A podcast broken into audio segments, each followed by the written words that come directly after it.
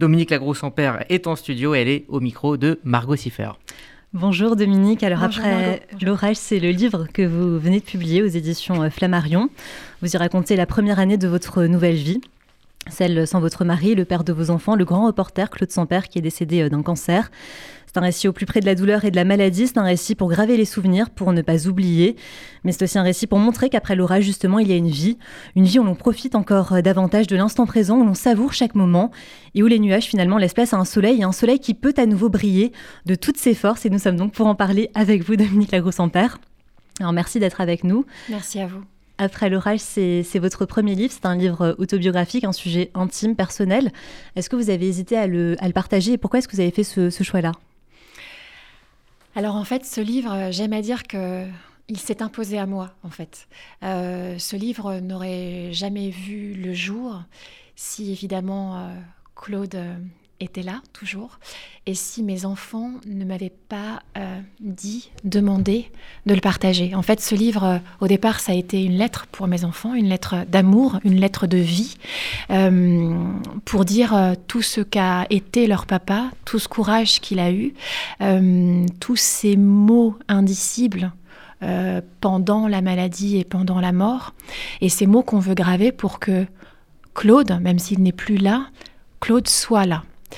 Et quand j'ai montré ce livre, euh, l'écriture, en tous les cas les, différents chapitres, puisqu'il est, il est construit euh, avec différents chapitres, quand j'ai fait lire à mes enfants euh, ce que j'avais écrit, au-delà de l'émotion, de, voilà, de, des larmes de joie aussi de, de, ressentir Claude à travers ces lignes, ils m'ont dit, mais tu sais maman, merci de nous avoir écrit ça, mais si ce livre peut aider ne serait-ce qu'une personne, une femme, un homme, un enfant, qui est dans cette euh, situation-là, il faut que tu le fasses. Parce que nous, on sait ce que tu as vécu et on sait aujourd'hui aussi euh, combien tu es dans la vie. Et donc, si ce livre est là, c'est pour aider quelqu'un. Donc, j'espère que peut-être un de vos auditeurs euh, qui traverse ce moment-là, c'est universel, hein, la mort. Mm. soit on l'a vécu, soit on le vit actuellement, soit on va le vivre. Parce qu'effectivement, hein, ce qui nous réunit là tous, tous les trois, c'est c'est qu'on va mourir un jour, le plus tard possible. Mais euh, effectivement, si on peut aider quelqu'un, et moi, c'est juste euh, ce don-là, c'est-à-dire euh, c'est très dur, on souffre, mais elle est très belle cette vie aussi après. Alors vous citez Charles Aznavour et sa chanson Écrire qui dit donner au sujet mort comme un semblant de vie, c'était donc aussi ça le but de ce livre. L'oubli de Claude, c'est ce que j'écris, n'est pas de cette vie. Euh, évidemment que euh, le visage euh, disparaît, la voix, c'est la voix hein, qui, la, qui la première fois m'a intensément touchée quand j'ai rencontré Claude. Cette voix n'est plus là, sauf sur un répondeur, sauf sur un, reportage. Il nous a légué ça. L'odeur n'est plus là, le parfum, le, toucher, mais il est partout.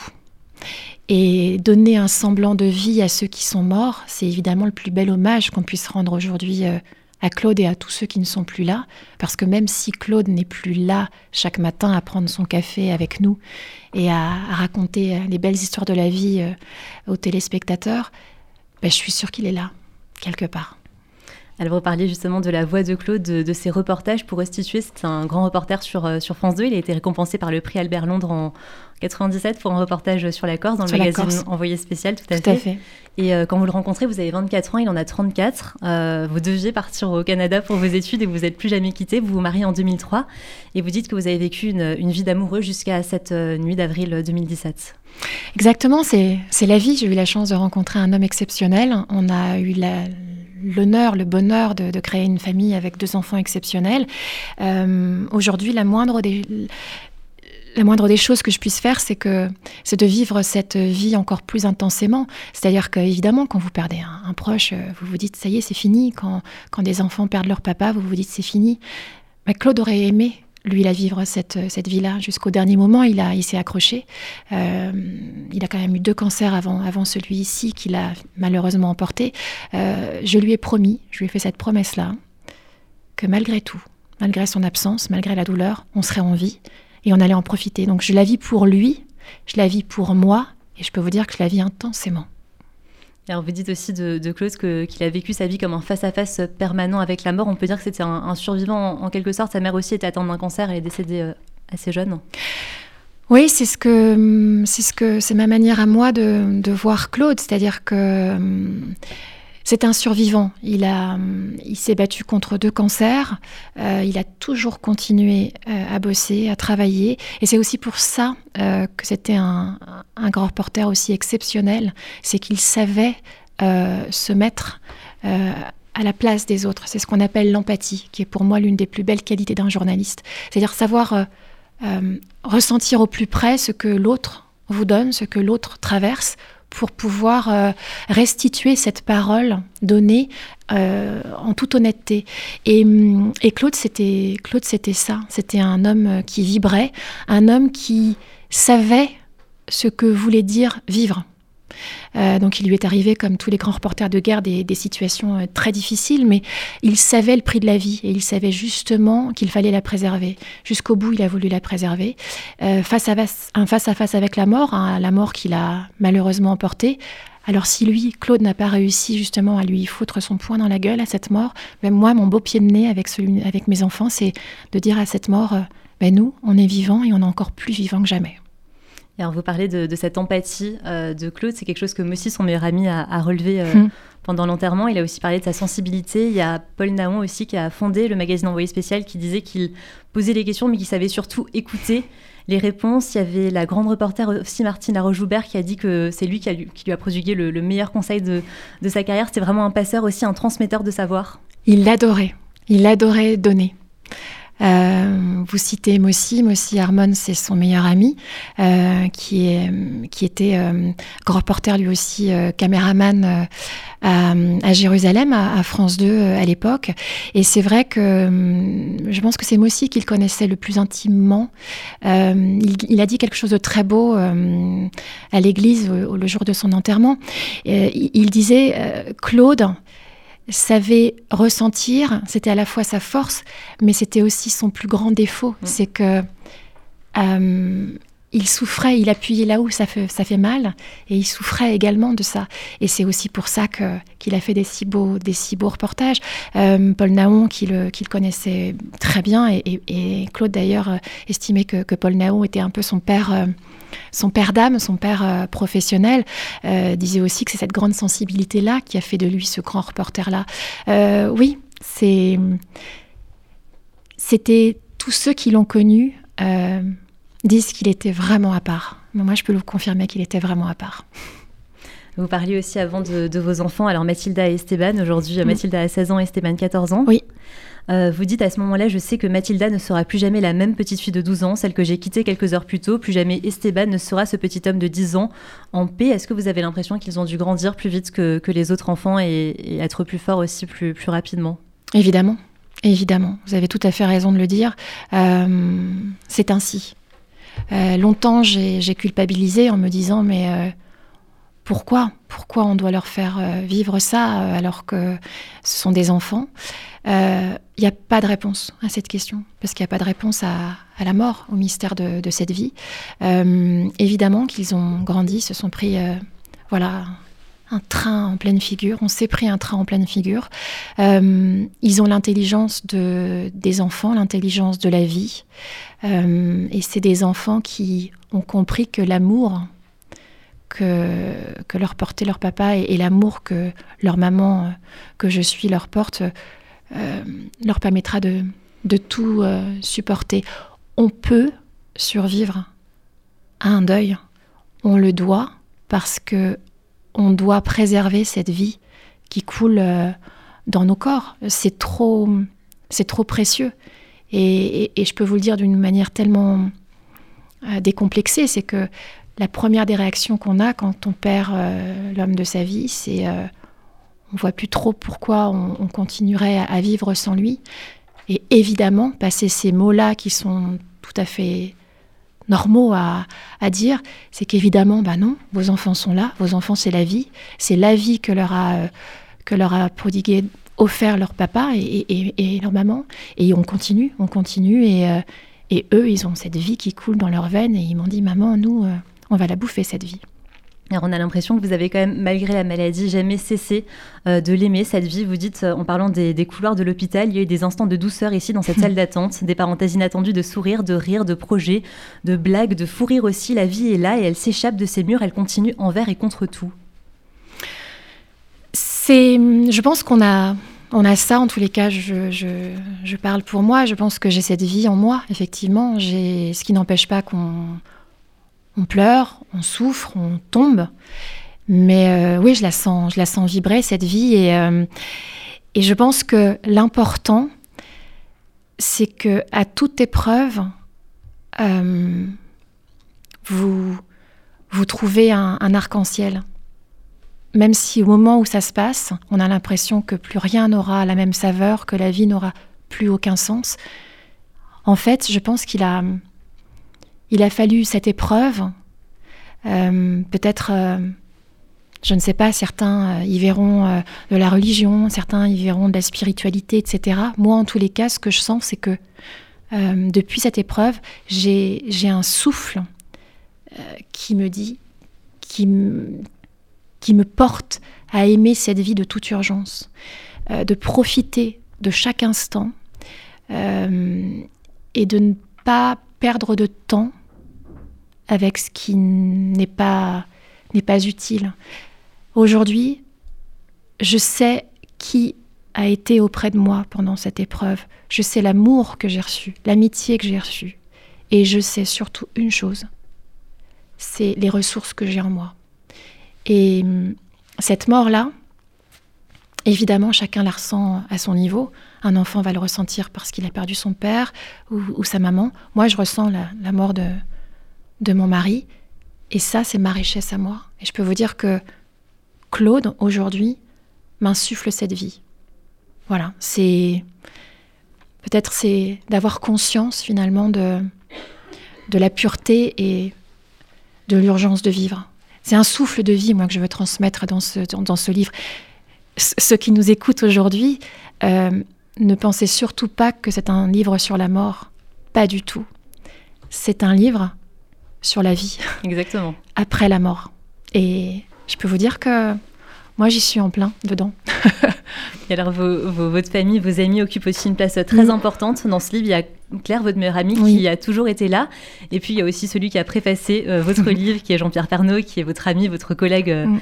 à TF1. Et euh, il a aussi été de, ceux qui vous ont aidé à, vous reconstruire, entre guillemets. Vous dites, il a été de ceux qui m'ont accompagné pour retrouver le chemin de la vie. On a vraiment l'impression qu'il y a une belle amitié, une belle complicité et un beau lien qui vous, qui vous unit tous les deux. Oui, on est très complices et effectivement, euh, chaque matin, il a été, euh, il a été, mais là, tout simplement là, il a, été de, ces personnes qui euh, m'ont prise comme j'étais, pas parce que j'étais en train de, de soigner mon mari ou, après, pas, parce que j'étais veuve, il m'a simplement, il a continué à me voir en tant que Dominique Lagrousse en père, en tant que journaliste, euh, en tant que complice, puisqu'effectivement on est, on est proche. Et hum, il insuffle aussi cette, euh, cette vie euh, et cette force de vie. Donc c'était primordial pour moi de ne pas arrêter de travailler pour justement garder, garder cette, ce quotidien et pour mes enfants et pour moi-même, puisque mes enfants ont continué à aller à l'école aussi tout, naturellement. Mais Jean-Pierre, oui, Jean-Pierre a fait partie de, ceux qui, euh, qui m'ont porté et, et c'était tout à fait normal et j'en suis tellement honorée qu'il ait euh, préfacé ce, euh, ce livre parce qu'il sait, lui, ce que veut dire le mot cancer et le mot vie. Il l'a, oui, il l'a vécu à titre, à titre personnel et, par rapport à sa femme aussi. il y a une phrase aussi qui était accrochée à l'hôpital qui disait L'empathie, c'est souffrir avec, ce n'est pas sombrer avec. C'est après avoir lu ces mots que vous êtes, enfin, que vous êtes autorisée à rester du côté de la vie, à être à nouveau heureuse J'étais heureuse de voir, euh, de pouvoir lire ça sur le, mur d'un des couloirs de l'hôpital Pompidou, euh, qui était écrite euh, à la main. c'est très galvaudé comme notion d'empathie. C'est comme la, la sensibilité qui est souvent, voilà, assimilée à de, la, sensiblerie. L'empathie, je, je, pense, en tous les cas, c'est mon intime conviction, c'est l'une des plus belles qualités d'un journaliste. mais l'empathie, ça ne veut pas dire sombrer avec. L'empathie, c'est justement pouvoir euh, euh, entrer euh, dans, dans l'état d'esprit de l'autre, pouvoir se nourrir de de ces sentiments, de ces sensations, et pouvoir justement être au plus, essayer d'être au plus près de ce que l'autre vit. Et, mais en aucun cas, c'est de tomber. Et effectivement, j'ai été, moi, auprès de, de mon homme, j'ai essayé d'être là tout le temps. Et j'ai compris qu'en fait, pour pouvoir l'aider à, à vivre ces, ces moments difficiles, c'était de rester en vie, de rester sur la rive des vivants et non pas de l'accompagner du côté euh, de la mort. Et c'est à partir de ce moment-là où j'ai accepté finalement euh, de le laisser à sa place de malade et de garder la mienne, ma place de valide, de vivante. C'est à ce moment-là que mes enfants, finalement, euh, ont compris que maman, elle était suffisamment costaud. Si, quoi qu'il arrive, maman, elle serait toujours là. Et c'est effectivement ça. Si j'avais, si j'avais sombré, j'aurais plus été là. Là, je, suis restée du côté de la rive euh, des vivants. Et c'est voilà, le meilleur des choix que j'ai pu faire. Alors du côté des vivants, il y a aussi forcément le, sentiment amoureux qui, qui, est naturel. Et vous vous dites dans le livre, vous êtes demandé euh, combien de temps euh, après la disparition de Claude, vous pourriez vous autoriser à nouveau à avoir ce, sentiment amoureux, si vous pouviez aimer après, après Claude sans père, si vous en aviez le droit. et finalement, vous vous dites on redoute de mourir, mais on n'a pas le droit d'avoir peur de vivre, de rire, d'aimer. J'ai compris que souffrir ne ferait ni revenir Claude ni la femme que j'étais avant. C'est aussi pour ça que vous êtes autorisé aujourd'hui à avoir une nouvelle vie euh, amoureuse avec cet homme que vous nommez JF dans, votre livre. Oui, quand vous dites autorisé à aimer, c'est les enfants, c'est mes enfants qui m'ont permis, euh, qui m'ont donné cette autorisation d'aimer, ce droit euh, d'aimer, parce que c'est eux les, premiers qui ont senti que l'amour, c'était c'était la survie, c'était l'échappatoire euh, à la mort. Euh, vous savez aussi dans cette société, quand, à partir du moment où vous, cassez le, vous, vous casez le, petit carré veuve sur les papiers euh, administratifs, vous vous dites waouh, j'ai 45 ans, à l'époque j'avais 45 ans, je suis veuve, très bien. J'ai mon alliance à l'annulaire gauche, mais est-ce que je ne suis plus que ça finalement aujourd'hui?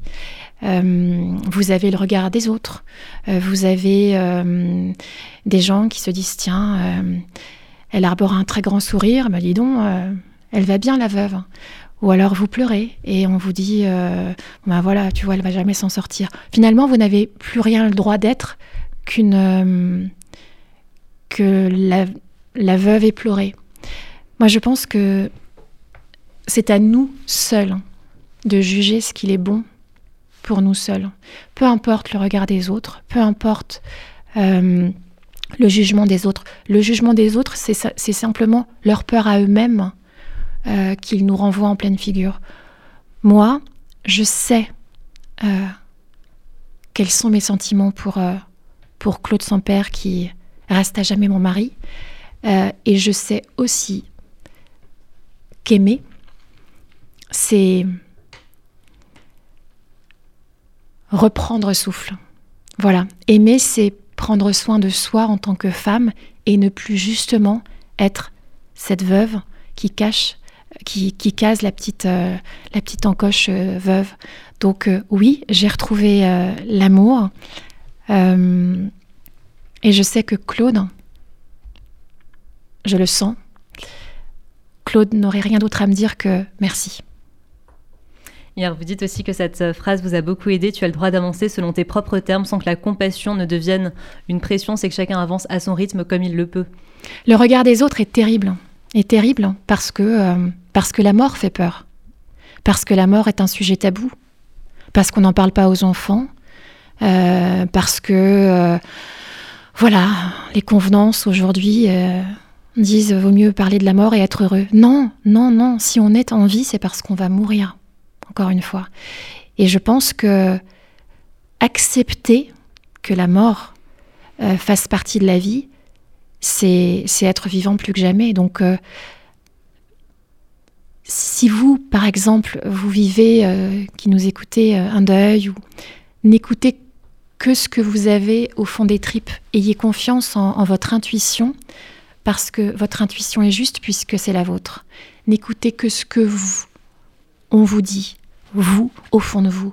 Oui, je suis, je ne serai plus jamais la même que celle que j'ai été, mais je suis celle aujourd'hui qui a permis, qui, qui, qui a accepté de, d'être celle-ci, de se révéler ainsi. Peut-être que sans la mort de Claude, je n'aurais jamais trouvé ces ressources-là au fond de moi. Merci Claude. C'était aussi son absence et aussi vous, vous donner du courage pour apprendre à, vivre au, présent. Ben, c'est euh, accepter finalement de, de laisser euh, éclater euh, qui vous êtes vraiment. Je n'ai jamais été autant moi-même, ni celle d'avant, ni celle de demain, je suis juste celle d'aujourd'hui.